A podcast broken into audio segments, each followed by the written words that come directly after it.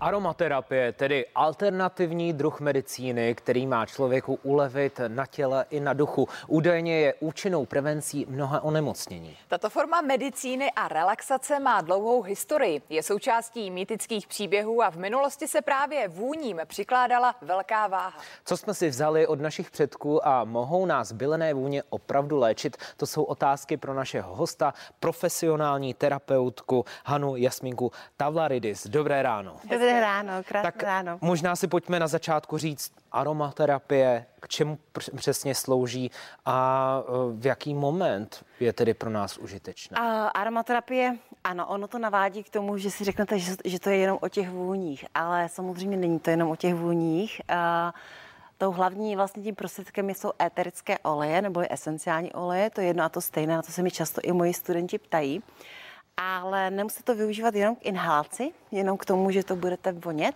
mm. ale dá se to dávat do koupele, můžete s tím masírovat a podobně a skutečně to podpůrný prostředek při mnoha vlastně zdravotních potížích, ale nejenom na těle, ale i na duši. A má aromaterapie i nějaké prokazatelné léčebné účinky? Jsou nějaké třeba dostupné upřímně, studie? Uh, když budu úplně upřímná, tak vlastně podle Evropské unie se nesmí tady tohoto vlastně takhle udávat, uh-huh. protože léčí pouze léčiva. Nicméně existuje spousta zkušeností a i našich předků a tradičních medicín, ze kterých čerpat můžeme a samozřejmě těch odborných análů, eh, které jsou po celém světě. Jak takový eterický olej vůbec vznikne? My už tady něco vidíme, co jste pro nás Tady to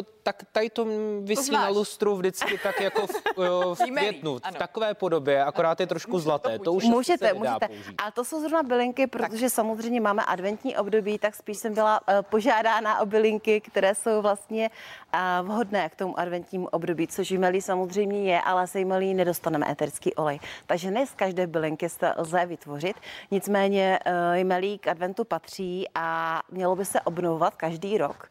A naopak se neoby, nebojte koupit si melí, kde má hodně bobulek, i když jsou toxické, protože ty bobulky jsou právě symbolem uh, toho bohatství, plodnosti, Aha. štěstí a tak dále.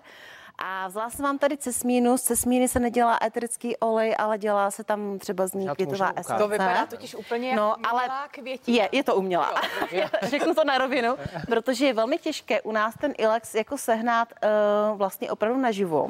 Snažila jsem se za celou tu dobu, ale nešlo to. Ale vidíte, jak ona má vlastně ty zoubkovaté um, lístky uh-huh. a červené bobule. A to je vlastně málo která bylinka v zimě u nás, tady v našich podmínkách, která vlastně má ty plody. Proto je tak typická pro ten advent a dělají se z ní věnečky a zase má ten ochranný charakter, že jako nepustí nic negativního dovnitř k nám domů, proto se z ní dělají uh, věnce. No ale samozřejmě s těma vůněma je to jinak, tam už potřebuje speciální vůně na advent, mm. aby to i ženy přežily v tom adventním období a pak se hovoří o takzvaných 12 eh, svatých nocích. Pro ženy bych doporučila, eh, vzpomínám si na eh, Filipínách, když jsem destilovala zlatý citronek, říká se mu kalamansi, že jsou teda calamansi foneticky, tak to je skutečně jakoby olej pro mě vnitřního štěstí. Takže já, když opravdu toho už je na mě moc i před tím vánočním obdobím, což asi pro každou ženu, protože to chceme pro to naše muže mít a děti dokonalé, tak abyste se dostali do takového hezkého naladění a takového nějakého vnitřního štěstí, tak to je taková vůně, která je sice malinko dohořka, ale vlastně citrusová. A je to spojení také mandarinky, citronu, grepu, nevím to úplně popsat, je to vůně prostě překrásná.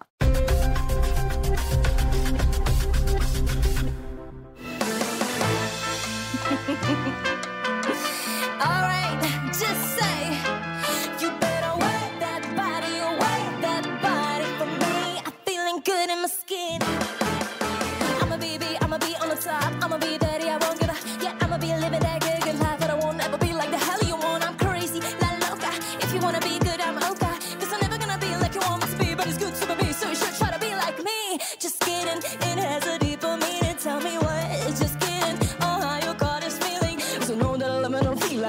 funny, I know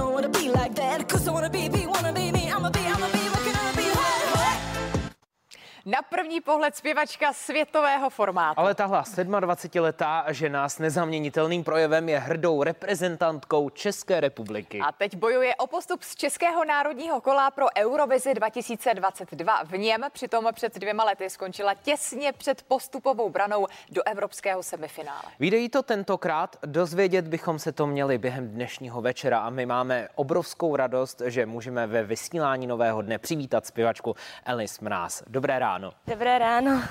Tak jak se cítíte? My už jsme za vás eh, velmi netrpěliví, nedočkaví, čekáme na ty výsledky, pořád to aktualizujeme. Vy jste nám tedy řekla, že až večer budeme znát eh, až kompletní večer. listinu tedy toho postupujícího. Nervozita? A já, já už jsem si tou nervozitou prošla během toho týdne a teď už jsem si připravila různé plány B, C. tak, jsem, takže s tím nepočítáte? Ne, uh, já, já si myslím, že ono je vždycky hezké být, lepší je být překvapen, než jako velmi zklamán. Takže hmm. já jsem už i minule, když jsem skončila na druhém místě, tak si říkám, že když to vyjde, tak to bude parádní. A když to nevíde, tak to samozřejmě nebude konec světa. No, když to nevíde, tak máte aspoň hezkou písničku. Přesně. A hlavně za ten živák já jsem strašně ráda, protože to jsme si vyloženě natočili. To bylo letos úplná novinka, že jsme si mohli takhle natočit živák.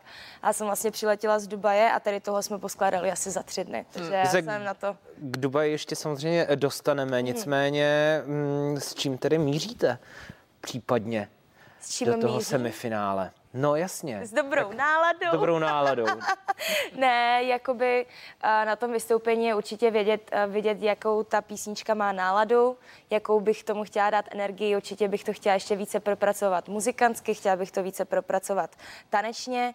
Opravdu ten tanec to jsme zvládli za tři zkoušky. Jsme sami nevěřili, že to nějak jako zmákneme a vlastně tady tohle milionkrát ještě samozřejmě někde jinde a hlavně je to neustále, jako, je to ne, neskutečné úspěšná platforma hmm. si vytvořit právě takovou obrovskou show. Takže co vlastně pro zpěváka znamená účast v Eurovizi? Jak to změní jeho kariéru, jeho život, další působení? Tady v České republice často si myslíme, že Eurovize je platforma, kde se ukazují jenom blázni, protože často jenom o těch bláznech člověk jako slyší nejvíc. Na druhou stranu, poslední dva roky nebo poslední tři roky vůbec celkově jako historie té, té soutěže vyprodukovala neskutečné muzikanty.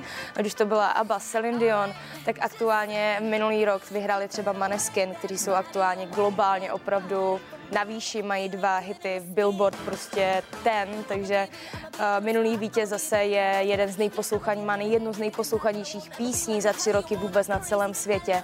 Takže jako ono vůbec, když vyhrajete Eurovizi nebo se vám podaří, aby ten song se tam chytil, tak to znamená samozřejmě, že globálně se o vás začne vědět a lidé vás začnou poslouchat v různých zemích po celém světě. Dokážete si to představit, že byste byla nejposlouchanější zpěvačkou na světě? Zatím ne, ale rozhodně a rozhodně bych se tomu nebránila. tak to věříme, my taky ne, my bychom byli samozřejmě právem hrdí kdyby se tomu tak eh, stalo. Nicméně eh, máte představu, jak by vypadal režim v případě, že byste se dostala dál? Jak by vypadalo? Jak režim. režim. Jak, by, jak by to všechno vypadalo? Co, co, by, co byste musela dělat a tak dále? Tak uh, vlastně letos se udělalo to semifinále už v prosinci, aby po případě ten vítěz měl klidné Vánoce a od ledna už mohl vlastně nacvičovat. Takže to znamená, že od ledna by se začal řešit staging, uh, samozřejmě performance, tanečníci, jak to bude vypadat. Můžete mít na pódiu pouze šest lidí. Letos je novinka, že nemusíte mít vokalisty, že ty vokály můžou být už vlastně v tom treku, což je neskutečná, neskutečná změna, pro mě jako obrovská změna, protože můžete dva lidi vlastně využít spíš na tu show a ne na to, že vám budou někde zpívat vokály. No a, a dřelo by se samozřejmě, jako hmm. v květnu je to semifin, teda to finále, no a do května by se, by se dělala show, aby reprezentovala správně Českou republiku. Hmm.